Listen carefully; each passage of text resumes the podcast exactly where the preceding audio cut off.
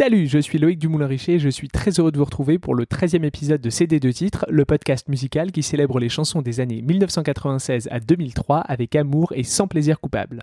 En complément de cet épisode, n'oubliez pas de visiter cd2titres.com pour découvrir les bonus et la playlist des titres dont on parle dans le podcast. Suivez-moi aussi sur Twitter et Instagram, cd2titres underscore pod, et parlez du podcast autour de vous. J'appuie sur play et c'est parti.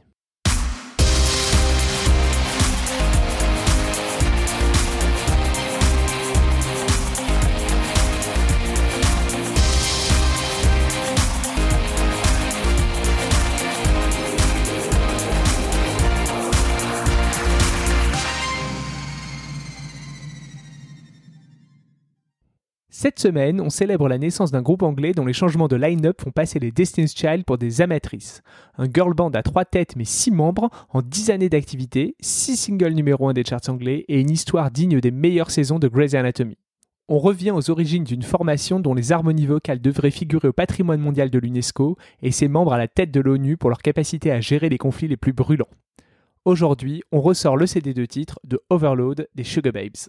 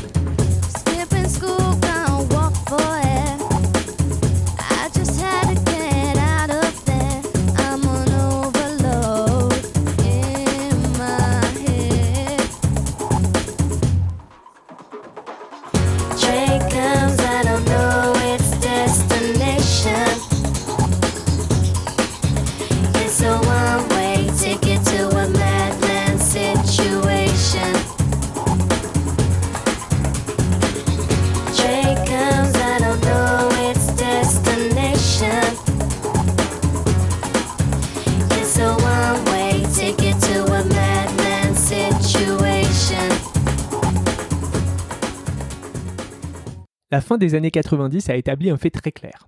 Les groupes féminins peuvent aussi vendre des disques et même beaucoup plus que les groupes de garçons, contrairement à ce que pensaient les vieux réacs de l'industrie du disque. En Angleterre comme ailleurs, le succès phénoménal des Spice Girls, puis dans une moindre mesure et dans un tout autre style des All Saints, en atteste. En mai 98, Jerry Lewell quitte ses copines épicées, jetant le doute sur le futur du groupe. Dans le même temps, les goûts du public se portent vers des sons plus RB, plus sophistiqués que la pop pure et dure des années précédentes.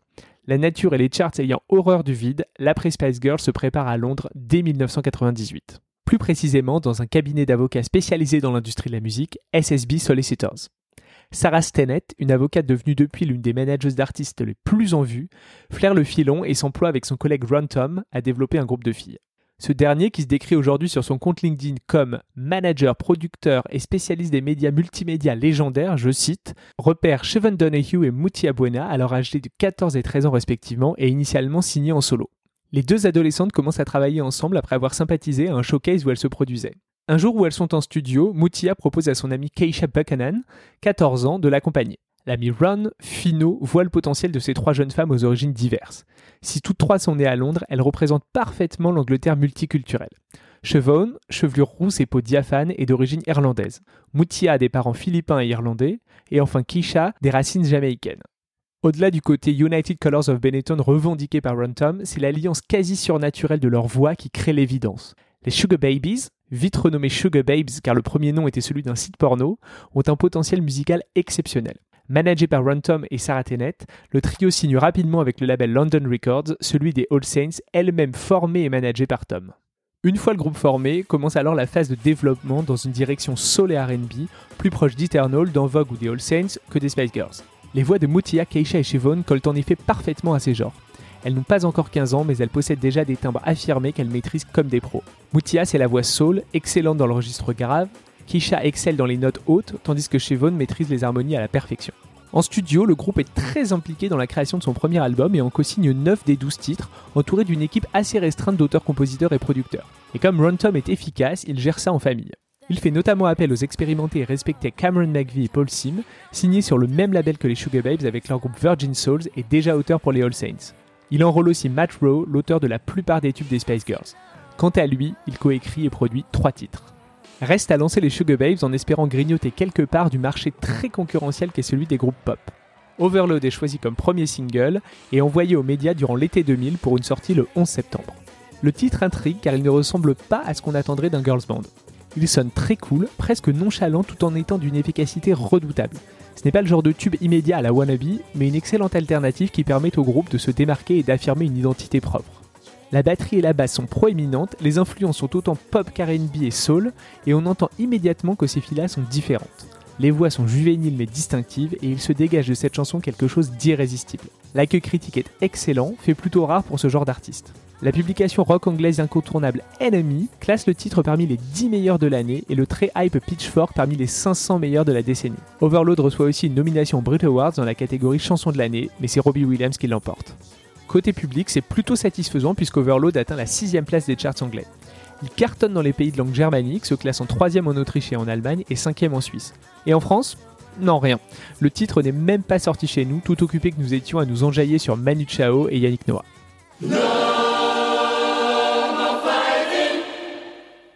Dans la grande tradition des groupes vocaux, les Sugar Babes se distinguent par des harmonies vocales très travaillées qui donnent du corps à leurs morceaux. Là où certains groupes chanteraient à l'unisson, leurs pistes vocales sont arrangées pour créer des textures bien plus intéressantes. Pour vous donner un exemple, sur le premier couplet, c'est Chevon qui chante seul.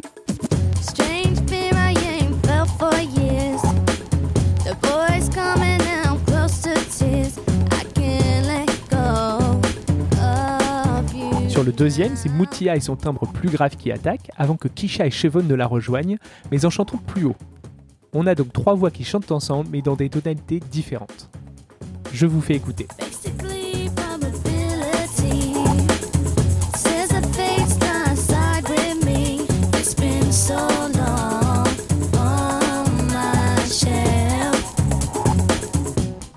Vous voyez les différences? C'est évidemment encore plus évident en live. Je vous fais donc écouter un extrait d'une prestation acoustique donnée dans une émission de télé australienne en 2001.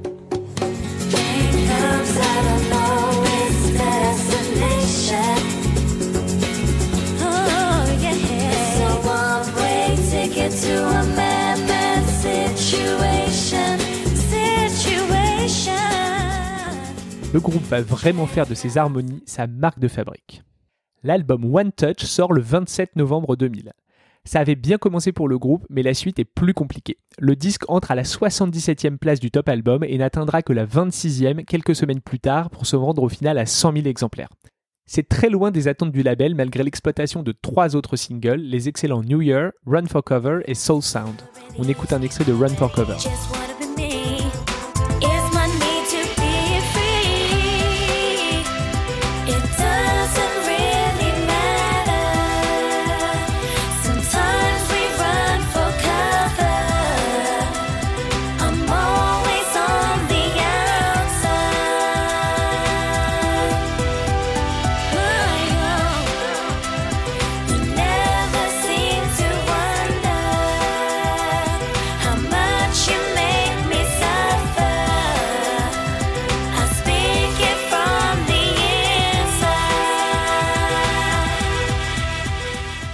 Babes ne font pas de vague aux USA, mais Overload se retrouve lié malgré elle à une artiste américaine très populaire à l'époque. Christina Aguilera sort son excellent deuxième album Stripped en octobre 2002, et dessus on trouve une chanson qui ressemble étonnamment à celle des trois anglaises. Il semblerait que Christina et sa co-autrice Linda Perry aient été très inspirées par Overload lorsqu'elles ont écrit Makeover, mais en oubliant de créditer les auteurs qui ne perçoivent donc pas de royalties. Une action en justice plus tard, les crédits sont rajoutés au nouveau pressage de l'album. On parle quand même d'un disque vendu à plus de 10 millions d'exemplaires et donc d'un manque à gagner considérable. Makeover, pourtant interprété sur la tournée mondiale de Christina, sera coupé du DVD du concert live.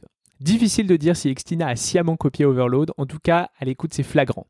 On peut clairement chanter les paroles de l'une sur l'instru de l'autre, je vous laisse écouter.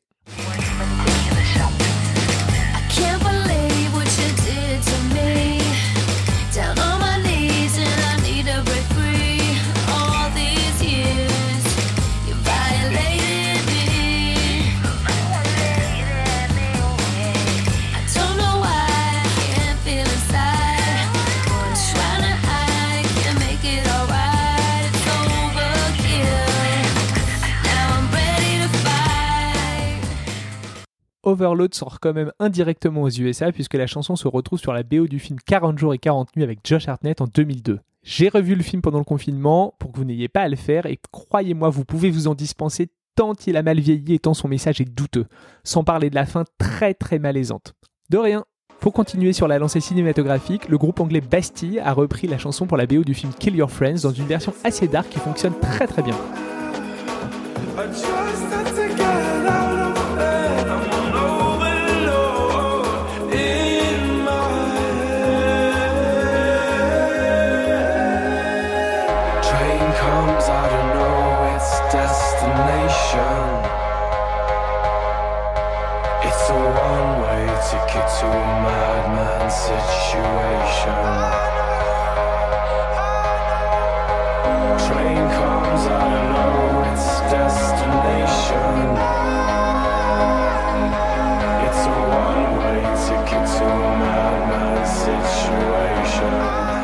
En face B du single Pas d'inédit, c'est le très joli titre Lush Life que l'on retrouve également sur l'album. Quelques remixes sont édités, mais rien de bien notable.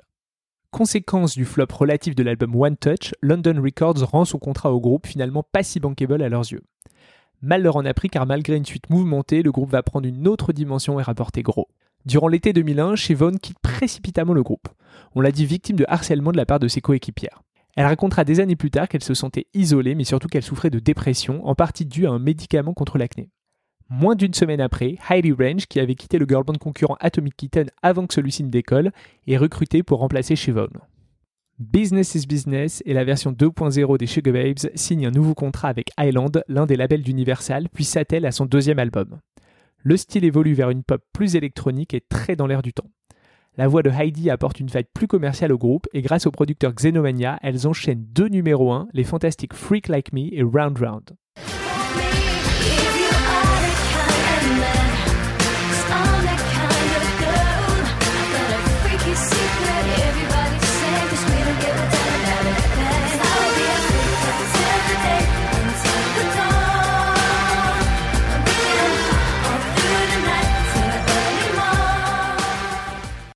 L'album Angels with Dirty Faces se vendra à presque un million d'exemplaires au Royaume-Uni, faisant des Sugar Babes de dignes héritières des Spice Girls et des All Saints, sortis du circuit. En décembre 2005, c'est au tour de Moutia de quitter le groupe pour s'occuper de sa fille. Elle est immédiatement remplacée par Amel Beraba. Puis en 2009, Kisha est abruptement virée du groupe et remplacée dans la seconde par J.D. Wen qui avait représenté l'Angleterre à l'Eurovision la même année. Ces chaises musicales font qu'un peu plus de 10 ans après sa formation, le groupe Sugar Babes ne compte plus aucune membre d'origine.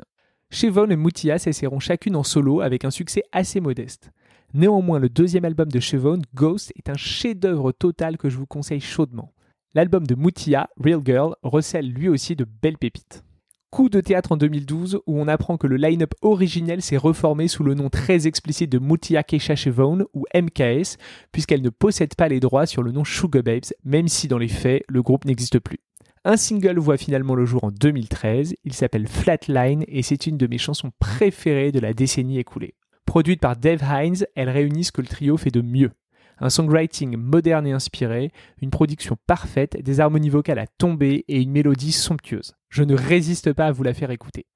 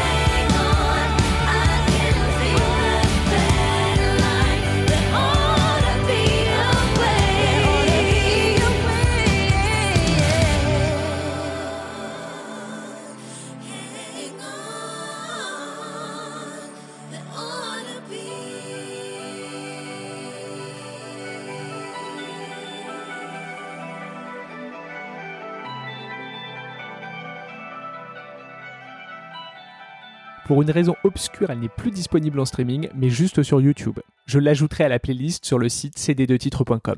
Les dizaines de chansons enregistrées sous forme de démos ou de titres plus ou moins finis ont toutes leaké sur internet et un album assemblé par les fans est trouvable assez facilement sous le nom de The Sacred Three. Dans le lot, il y a facilement 12 titres de très haut niveau qui ne peuvent que faire regretter l'abandon du projet. Heureusement, on a pu en entendre quelques-unes durant la tournée de 2013 où le groupe originel a retrouvé son alchimie quasi magique le temps de quelques dates au Royaume-Uni. J'ai eu la chance d'être au concert londonien et croyez-moi, c'était quelque chose. Depuis, rien à signaler si ce n'est une reprise du titre Flowers du groupe Sweet Female Attitude l'an dernier pour un album hommage piloté par le DJ Spoonie.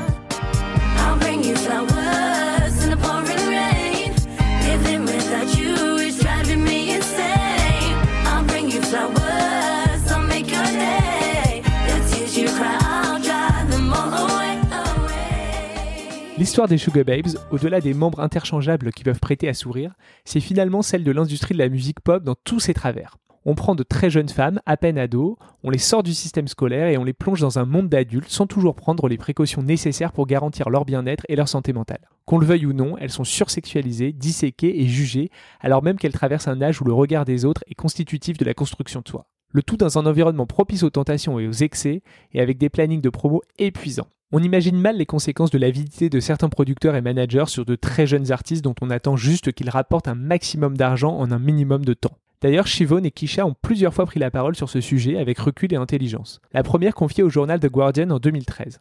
Nous étions clairement manipulés. Il disait à l'une Tu devrais te lancer en solo, pendant qu'il chuchotait à l'autre Machine te critique dans ton dos. Franchement, qui peut bien vouloir faire ça à des filles aussi jeunes? Nous, on pensait être dans un environnement créatif où tout le monde s'amusait, mais dès que les gens autour de nous ont commencé à voir qu'on rapportait de l'argent, tout a changé. Pour moi, c'est là qu'on nous a volé notre adolescence. Kisha, elle, a récemment partagé son expérience dans une série de vidéos assez intéressantes sur YouTube. Je vous mettrai les liens en description. Moutia semble quant à elle souffrir d'une santé mentale très fragile. Sur son compte Instagram, elle verse dans un complotisme très alarmant et semble se déconnecter chaque jour un peu plus de la réalité, sans qu'on sache si son entourage soit en mesure de l'aider. Leur histoire n'a rien d'inédit et de tels exemples jalonnent malheureusement l'histoire de la musique, de Michael Jackson à Whitney Houston et de Bieber aux stars de la K-pop. Exceptionnellement aujourd'hui pour conclure l'épisode, je ne vous laisse pas avec Overload, mais avec l'inédit No Regrets qui aurait dû faire partie de l'album de MKS en 2013. 50% parce que c'est ma préférée parmi les titres qui ont fuité, et 50% parce que malgré tous les rebondissements qu'on a endurés au fil des années, on ne peut que se réjouir d'avoir pu profiter de tant de chansons exceptionnelles de la part des Sugar Babes. No regrets et beaucoup d'espoir quant à une éventuelle reformation du groupe dans un avenir proche.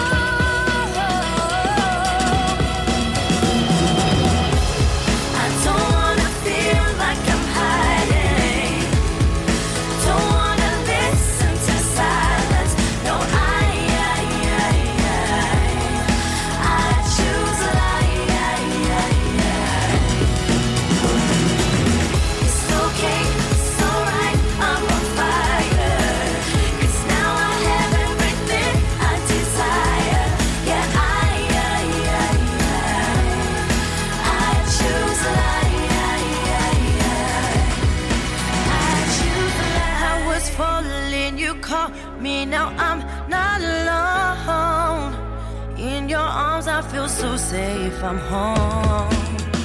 Never wanted this to change, but you.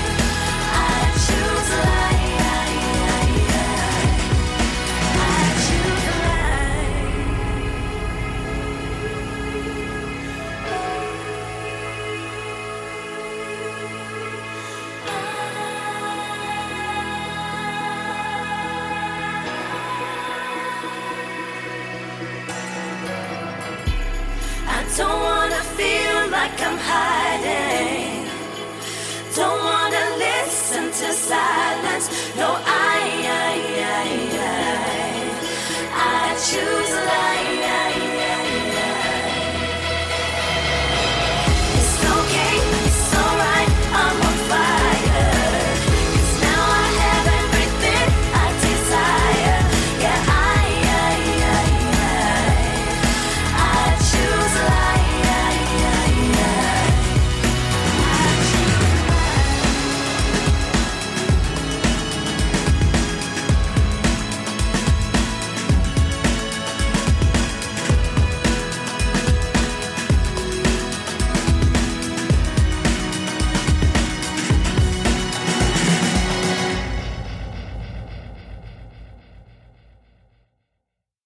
Merci d'avoir écouté ce 13e épisode de CD2 titres. Retrouvez toutes les infos et bonus en description et sur cd2titres.com. N'hésitez pas à me faire passer vos remarques, questions et mots doux via Twitter ou Instagram, cd2 titres underscore pod. Si le podcast vous plaît, soutenez-le et aidez-moi à le faire connaître en en parlant autour de vous, en notant 5 étoiles et en laissant un commentaire. Je suis Loïc Dumoulin-Richer et je vous dis à très vite